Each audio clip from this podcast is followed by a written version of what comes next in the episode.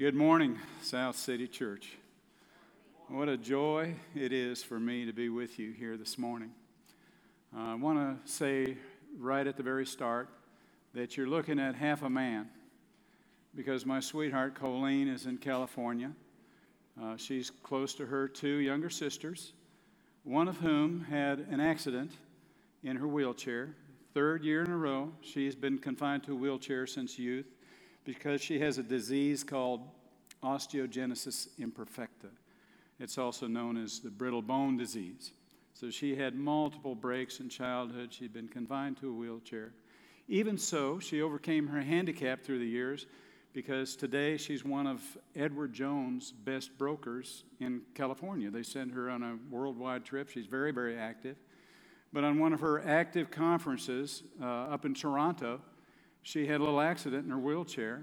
Two years ago, it was a hip. Last year, it was a fibula. This year, it was a femur and a torn Achilles and another broken bone. And so Colleen had to go and be with her. Colleen sent me a note this morning. Uh, you know, Colleen and I are connected at the hip. I talked to her on the phone on the way down to church this morning. And she said, uh, she said, please pray for my sister Nildy, that she be healed soon, so that I can come back sooner to be with you all and, and to be with me. Uh, and I'll be first to confess how much I need her. And you, many of you know how important it is that we be together, you know. And so, uh, so she asked me to send you her love and asked you to pray, especially for her sister. She also wants to live redemptively with the people in her family who have yet to come to know Jesus. And so that's very important. But you don't have to worry about me. I'm uh, I'm batching it. I've got my bowl, and my spoon, my cereal, and my milk. I'm good to go. It's all right. So uh, another thing that helps me, you know, in, in this time is just being in small groups. Aren't you loving your small groups? I love the small group uh, times that we have fellowship, openness, and in our groups, I love how we how we share, uh, how we share needs. You know, sometimes I don't know how your group goes, but I think we laugh and cry at the same time. You know, we we we have some we have needs, and yet every time we have gotten together, every time in the last several months, we've had a change of groups in, in, over that time. Uh, but how many times in your group and how many times in our groups have we heard praise reports? Oh, this relationship is improved. Oh, that situation is better. This person got a job, and so forth it goes. So it goes. You know, I know right here this morning, there's so much joy in this room over how what a loving and good God we have. And what a joy it is to meet together, to carry one another's burdens. That is, you know, if I look back over all the times that I've had in, in, in ministry and in the church, my best times were in small groups where we connect with one another and where we truly, truly care and, and bear each other's burdens. It's so important. So I'm really loving that. And one of the burdens that we have, you know, we have healings. Our God is a healing God. You know, I believe Psalm one oh three says, uh, that he heals, the Lord heals all your diseases. You know, I've never had a healing, have you, that you weren't convinced the Lord played a big role in? I mean, he's in all of our healings. The healing that he gives is really from him. Yes, he leads us to good doctors, and I praise God for good doctors, good medicine. I believe in it all. But wow, I know at the at the root of it, it uh, that the Lord is the healer. Isn't that right, Brother Bobby? That's right. You know it. And so we're very, very grateful for all that he heals. But, you know, the burden of our hearts is more than just for a physical healing. The burden of our hearts is for our loved ones who still haven't come to know the love of Jesus. They still haven't come to know how wonderful and terrible that cross is that he bore for us. They still haven't come to know how great, how great is his forgiveness and how thorough his cleansing. They haven't come to know the new life. And, you know, that's what this passage that's before us today is really all about. How a man from Ethiopia finds new life And what is God's role in that, and what is our role in that? And and so our, our passage, I want to get into it. It starts at verse twenty-six of Acts chapter eight. But first, I want to share a prophecy that was prayed by David uh, to God. It was part of a part of a psalm where David was praying to God, and he said, "Because of your temple, God, at Jerusalem," this is Psalm sixty-eight, "kings shall bear gifts to you. Nobles shall come from Egypt. Cush shall hasten to stretch out her hands to God." Cush was the ancient term that Israel had for Ethiopia. And so what happened in the story of the Ethiopian eunuch, and I think most of you know that story well, and I think we have the joy of going through a story we know fairly well this morning with many of you, but perhaps some of you hadn't heard it. So Uh, it's really a partial fulfillment of prophecy, how a powerful and rich Ethiopian Jew, he was of the Falasha sect of Jews that was started by uh, Solomon's son, Melanik, that he had through the Queen of Sheba. The Queen of Sheba, Sheba was Saudi Arabia. Anyway, this, their son Melanik uh, was trained in all the ways of the Jews in, uh, in Solomon's family, and then he went to Ethiopia, as the legend goes. And when he went to Ethiopia, uh, he carried a perfect copy of the Ark. And folk- folklore has it that the that perfect copy of the Ark was switched out by Solomon. You know, Solomon, in all his wisdom, he knew that the temple would be the place where if it were ever attacked or stolen, it would be there. And so, you know, and Solomon and all his wisdom, supposedly, this is all folklore and, and speculation, Uh, had that, that the real ark taken by Melanik back to Ethiopia, where Melanik shared his faith with, and created this Jewish sect. So the Ethiopian in our story, he's a, he's coming to Jerusalem to worship. So he's a proselyte, a, not necessarily a proselyte, but he's an actual Falasha Jew from East Ethiopia, a sect that had grown there for centuries, and today is still active in Ethiopia. There's still thirty thousand Falasha Jews Uh, today in Ethiopia. So that's a little background to uh, this story. Now, if you think that his trip from Ethiopia to Jerusalem is an easy jaunt, I want you to look at the at the, the Google Maps slide that I downloaded, and um, it is uh, not an easy jaunt. It is a long, long way to go. Did we get that up? It's coming. Go back. There you go. This is it. This is a journey of two thousand four hundred miles. It's hard to appreciate by looking at that map, but that's better than most of the way across the United States of America. It's a long journey.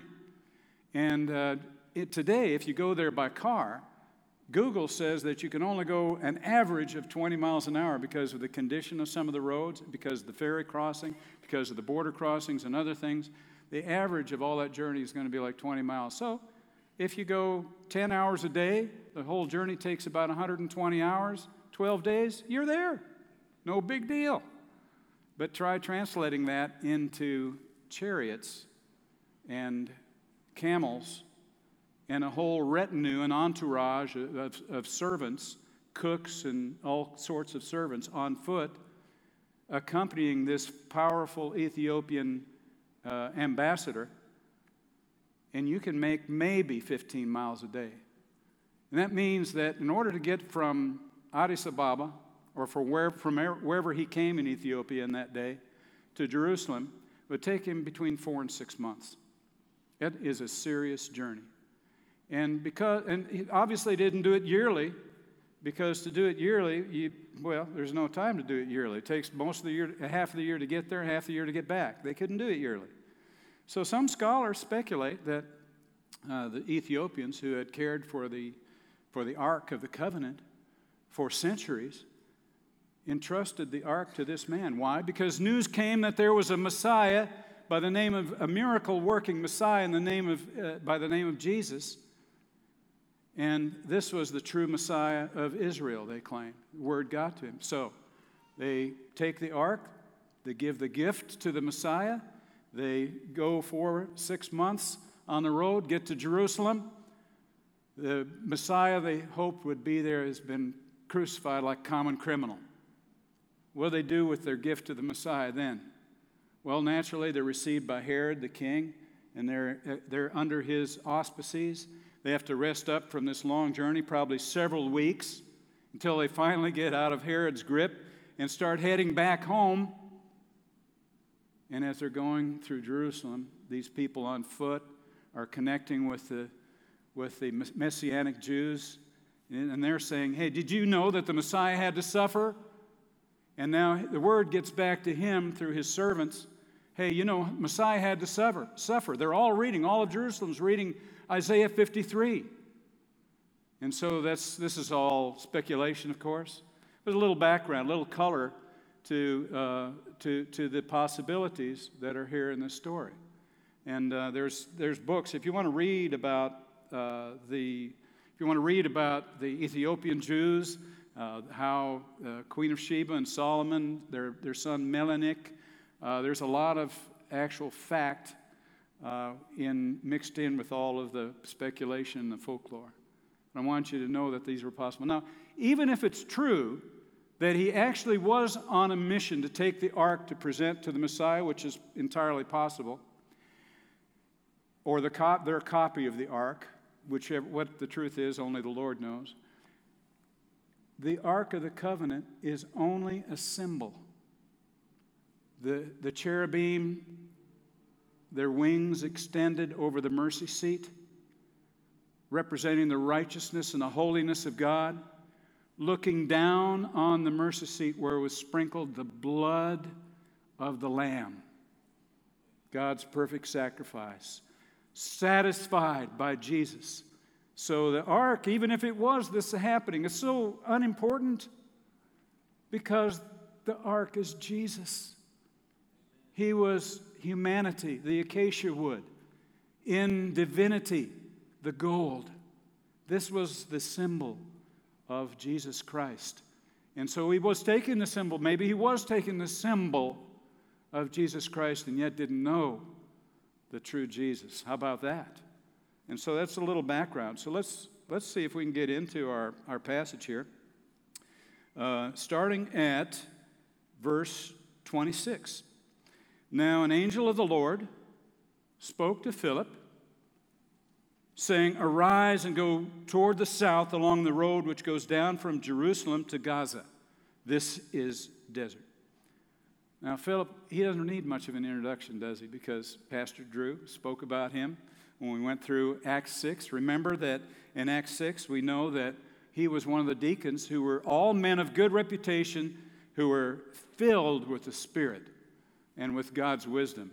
And Pastor Jerry last week showed us Philip in Samaria preaching to those hated Samaritans. And yet here was he was he was they he was holding their rapt attention. And God was creating miracles through him in Samaria. So many good things were happening. People were coming to Jesus. And so we know Philip. He doesn't really need much of an introduction here, but the first person to speak in this whole story is the angel, is the angel. Keep that verse up just for now. It's the angel. Uh, listen, when heaven acts, angels get busy. Normally we don't see them, but the Bible tells us that they're, they're all around serving the serving the saints. And they're, they're, they're busy guiding, they're busy protecting, they're changing events, probably in response to our prayers, and the Lord is directing them to, for, to create divine appointments, so that the, God's kingdom can move forward. I think they enjoy doing that. And the question is, how much do we enjoy being a part of what's God, what God's doing and bringing souls to himself? So the heaven takes the initiative in the story. An angel spoke and uh, said, arise and go down to this road. And so in your salvation, just think about this.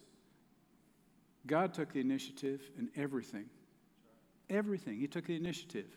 Uh, your name was written in the Lamb's Book of Life before the foundation of the world. How about that? That's Revelation thirteen eight. God took the initiative. Uh, we love him because he first loved us. We loved him because he first, he first loved me. I only had a response to his love at one, one time when he came into my heart. He first loved us. He took the, aren't you glad? Aren't you glad that God took the initiative in your faith, in your in your salvation, in, in, in bringing you here to be a partner in South City Church? Aren't you glad? I'm glad. I'm very glad. So let's summarize the first element of evangelism. I have, a, I have I've put an outline for you. Well, didn't get it printed in time to get into the to the uh, to the bulletin. Sorry about that. But if you're t- taking notes, it's very simple to create. Just simply put God's part in four points, and man, our part in four points, and you've got the outline for the message this morning. Um, so let's look at Philip's response. In the next slide, you see the angel's words, rise and go. And, oh, go ahead and turn to the next slide if you would, please. So the angel says, arise and go. Look at Philip's response. Now, anytime you see something repeated within the same verse or within a couple verses, I think we we're, we should pay attention. I don't think the Lord wastes any words when when he's when he's giving us a message. This is his instant and precise obedience to God's direction through this angel. Now, I want to make a confession. I have a real problem with the word obedience. Do you have any, any of you have any guilt issues with this word obedience? I have to, I have to confess I don't have a good emotional response toward that word, and and because I know it's holy, I know it's good, but I, what I also know is I don't do it enough. I have to confess all the time, you know, Lord, I wasn't obedient to this, I wasn't obedient to that. I have guilt issues with obedience, and so uh, yet here is Philip. He's almost shaming me. I mean, look at, get up and go. He got up and went. You know, it's just like that. Um, but here's what I want you to think about, and I was thinking about this. And instead of writing on that uh, that outline I gave you under our part, the first thing, you know, ought to probably be obedience if we really look at the story. But I got to thinking where that obedience comes from. And you know where his obedience comes from? I think his obedience flows naturally out of his connection with God. He's a man filled with the Spirit and wisdom. He loves to connect with God, and he loves to be about the Lord's business. So right in the middle of Philip's obedience, there's a huge want to. I want to do this for my Father. I want to do this for my Christ who died for me. I'm ready, and I want to do this. It just try to stop me. He doesn't even think of it as obedience. It's a natural flow of his connection with God. And that's what I'd like you to write down on, on the first thing there. You know, I've, I've heard people talk about obedience, you know, that when you don't want to do something and you don't feel like doing something, hey, well, just get up and drag yourself, you know, to church anyway. Just get up and go. Just quit moaning about it. Just do it. Well, there's there's wisdom in that. I, I totally agree with that. But we want to remember this, that the kind of obedience that pleases our Father is the kind that flows from a connection with Him, not the kind that comes from an intellectual assent or a guilt response. You know, it, it needs to flow from His goodness and from His love. And if, and if you connect with Him, uh, you'll have that holy desire. So remember these key words, connection with God, because that's point one.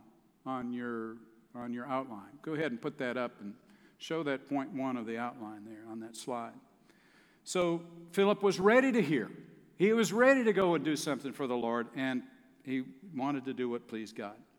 Now what happens in this passage further is actually something that happens uh, in our everyday lives. And it's a miracle of God from start to finish, but how gracious is God that He allows Philip and He allows you and I to be involved in this process that hopefully will continue to happen and happen even more often. Uh, this is our day, dear friends. This is our time to write the book of Acts. Actually, it's the Holy Spirit writing it through us. We'll call it the book of Acts of the partners of South City Church. That's our chapter today. So let's look at the Ethiopian. And go to the next verse. I think it's twenty-seven on our slide. There we go. Behold, an Ethiopian, a eunuch, court official of Candace, uh, a eunuch of great authority under Candace, the queen of the Ethiopians, who had charge over all her treasury. And he'd come to Jerusalem to worship, and he was returning. First thing we learned is that he was a eunuch. Now, there are actually, in, in, originally the, the eunuch actually meant the actual eunuch in the, in a biological sense, but it, uh, as time went on, the eunuch be, just simply became known as, as an official. And we have examples in Scripture, like, for example, remember the story of Joseph, the uh, Potiphar. The literature calls him a eunuch, and yet he was married. And there's another famous eunuch of Scripture was the prophet Balaam of the king of Moab. And uh, he was married and had the sons of Jannes and Jambres. So, you know, the the term eunuch in the original was, it became to be known as an official. And I believe it's the I believe it's, it's in this case, it means the official. This eunuch is an official. Why? Because, because eunuchs were barred by Mosaic law from going to the temple and worshiping. Now, why did he go to Jerusalem? Well, he went to worship and be a part of the temple ceremonies and Pentecost and all the things that were involved. So therefore, I think in our case, we are pretty safe to conclude that this is the second meaning. What came in time to be known as eunuch is an official, just a high official. And this is one, obviously, of great authority. And so we can take a look at, it, at his achievements. Just look at this. He is a highly placed official, a man of great authorities. That means that he was powerful.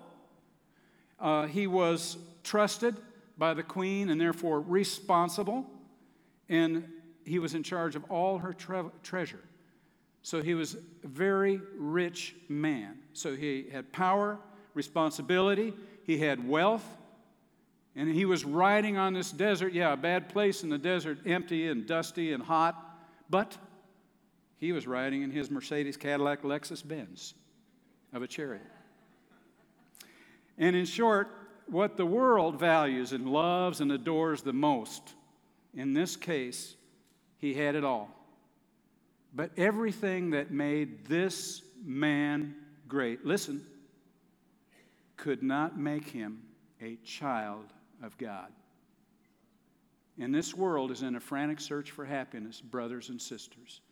And all the things they're looking for to feed their souls cannot move them one iota closer to Jesus Christ. And we know that. We know that, don't we?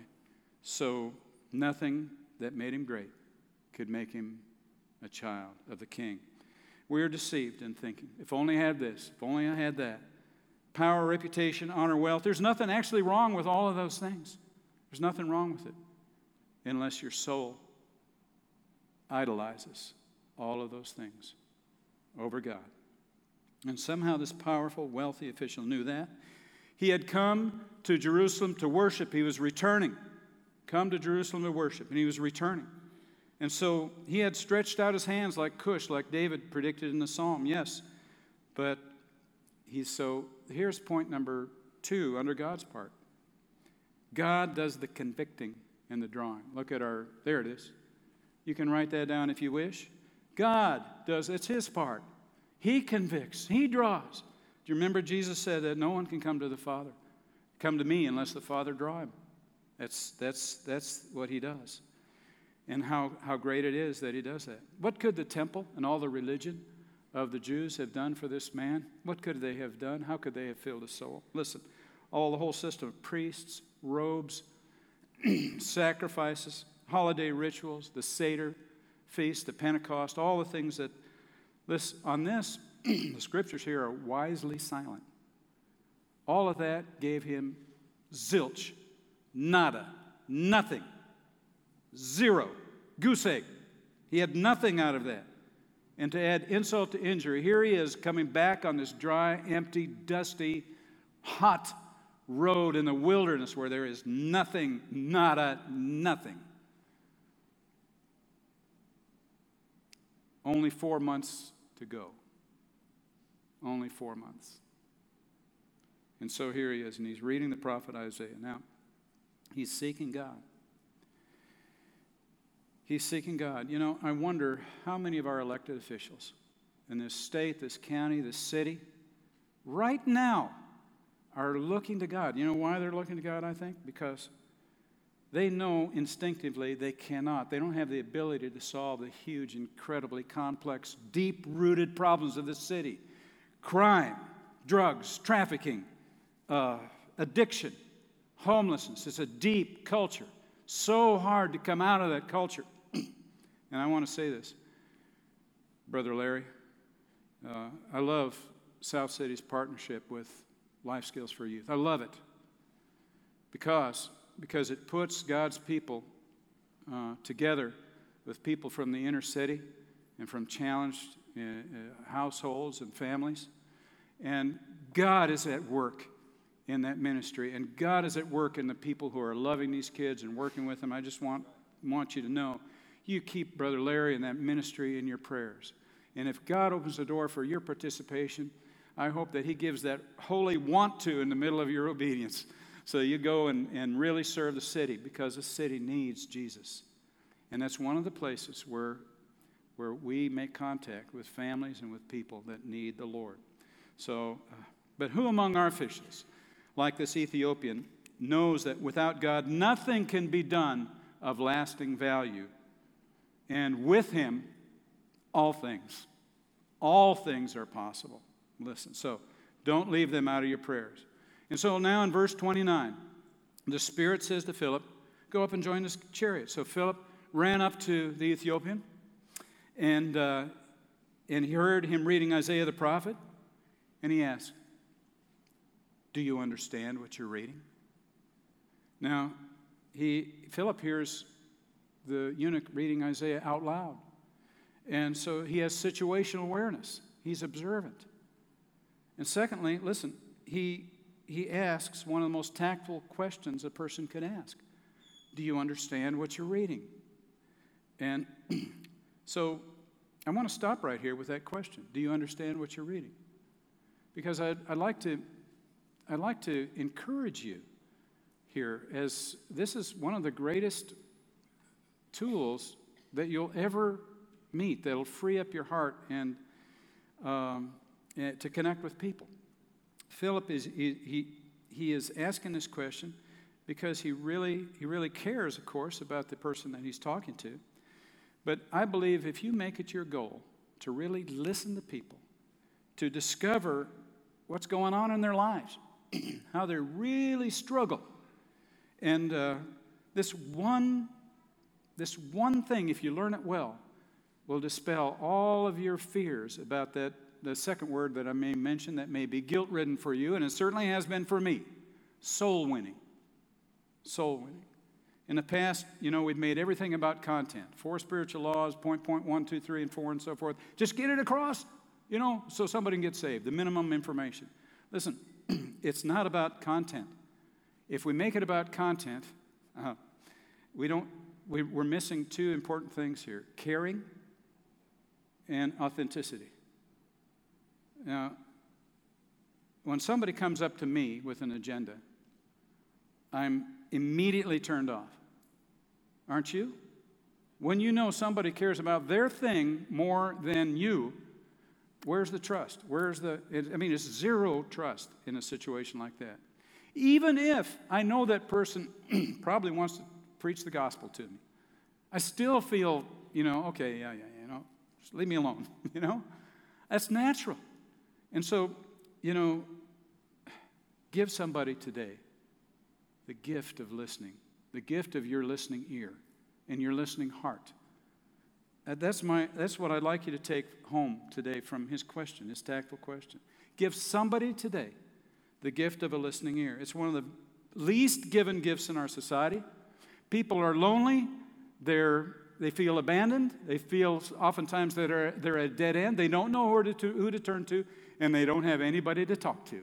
And they're sure that nobody wants to listen. Do you want to listen? Would you give somebody the gift of a listening ear today? You know, care flows from the way you connect to Jesus.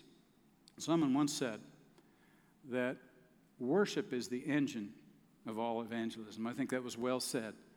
Because when you truly love Jesus and you truly worship him, how can you not care and want people to come to him?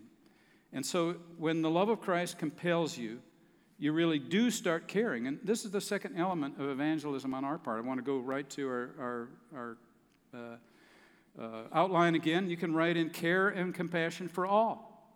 Care and compassion for all. Now, for all. This Ethiopian is a man from another nation. He's a man from another culture. He's a man who thinks in different lines than the average Jew thinks. And Philip has his own culture. You have two men here coming from completely different cultures. But Jesus' great commission was to go and make disciples of all nations. All. Just as in our uh, our, our church's um, uh, motto, our purpose statement, South City Church exists to love God and all people. Amen. Care and compassion comes from your connection to Jesus Christ. And when you connect with him, you're connecting with the one that loves every soul. And that's the truth. And so care and compassion leads you to intense prayer. And that's actually under point connecting with God. Your, in, your prayer, your intercession is part of your connecting with the Lord.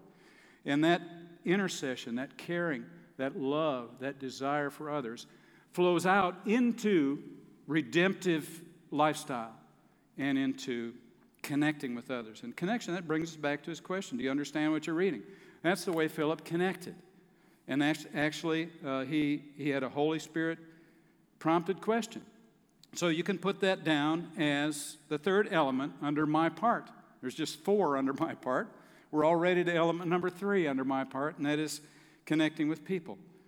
And uh, uh, my, my, my ur- I urge you all to pray.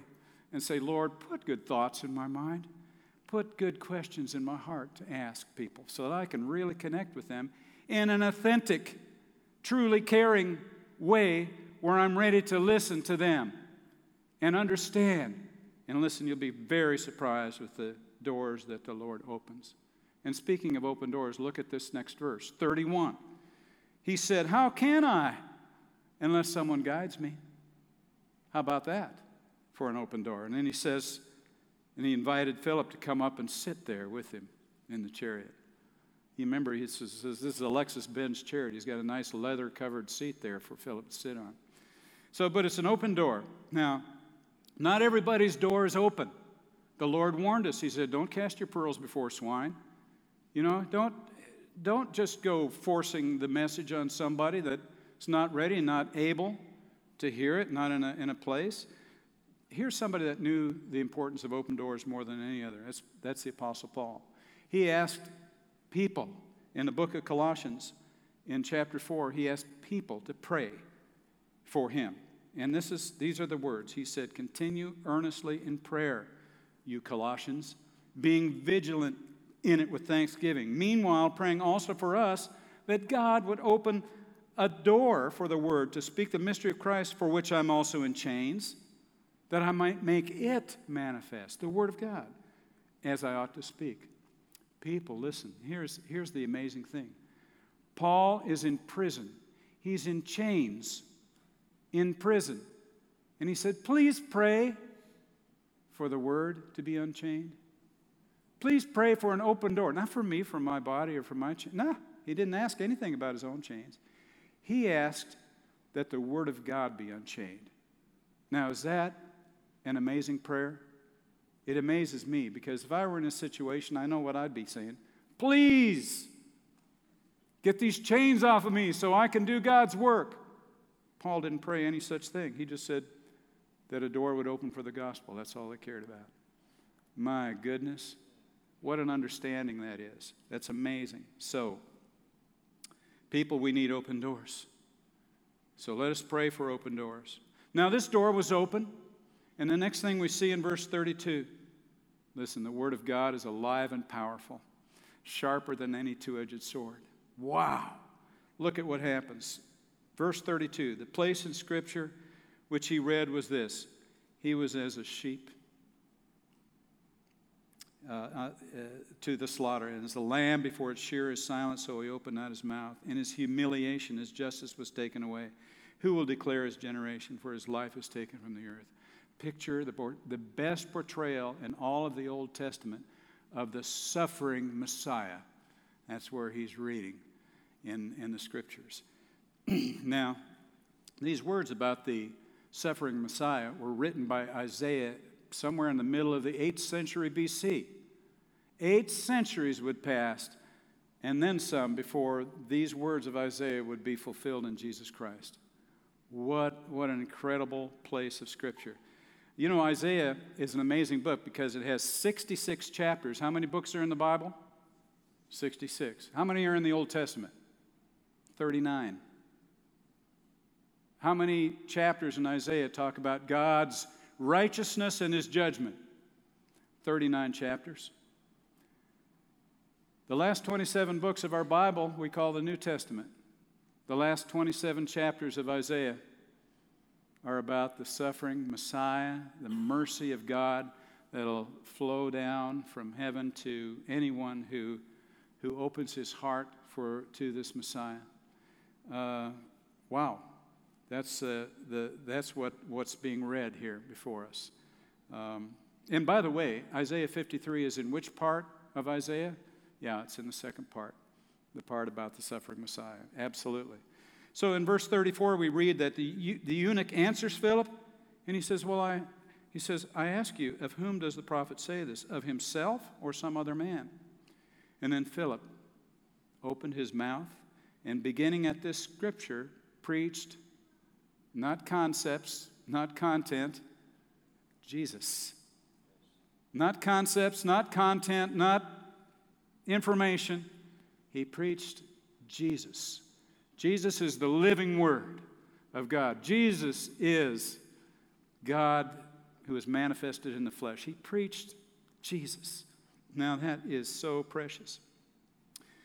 Point number three, our part. The third thing on our part is to enjoy conversations about Jesus. There you go. Convert, I guess fourth, fourth thing, excuse me, I got my number wrong. Connecting with people, conversing about Jesus. Now notice, when you're conversing about Jesus, if you really truly connect with God, and out of your connection comes care for others, truly interceding for them, and out of that comes a redemptive lifestyle where you love connecting with people and discovering what they're about, asking them questions, and listening, you have open doors for conversations about Jesus. And if you do number one, your fears will be greatly relieved, and there will be a huge want to in all of your obedience when it comes to this very thing. So here we, uh, starting here and then going through Isaiah, probably Isaiah fifty-three. Listen, Philip preached, or actually showed Jesus humiliated. I think in modern translation it says told him about Jesus, not preached Jesus, but told him about Jesus. But anyway, he shows him Jesus humiliated, like a sheep led to the slaughter. He showed him Jesus crucified. His life is taken from this earth. That's the, the, the beautiful and terrible cross that we love to sing about. And he showed him Jesus buried and showed him Jesus ascended. And now, you know, by the way, I want to say this. You can find a path to Jesus from any part of Scripture. Remember when Jesus was on the, on the road to Emmaus and he, he met the two disciples? And, and it says there that he expounded to them in all the scriptures the things concerning himself. That's in Luke chapter twenty-four.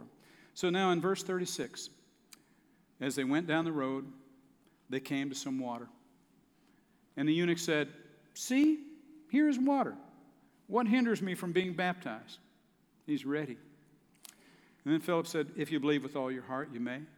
And he answered and said, I believe that Jesus Christ is the Son of God.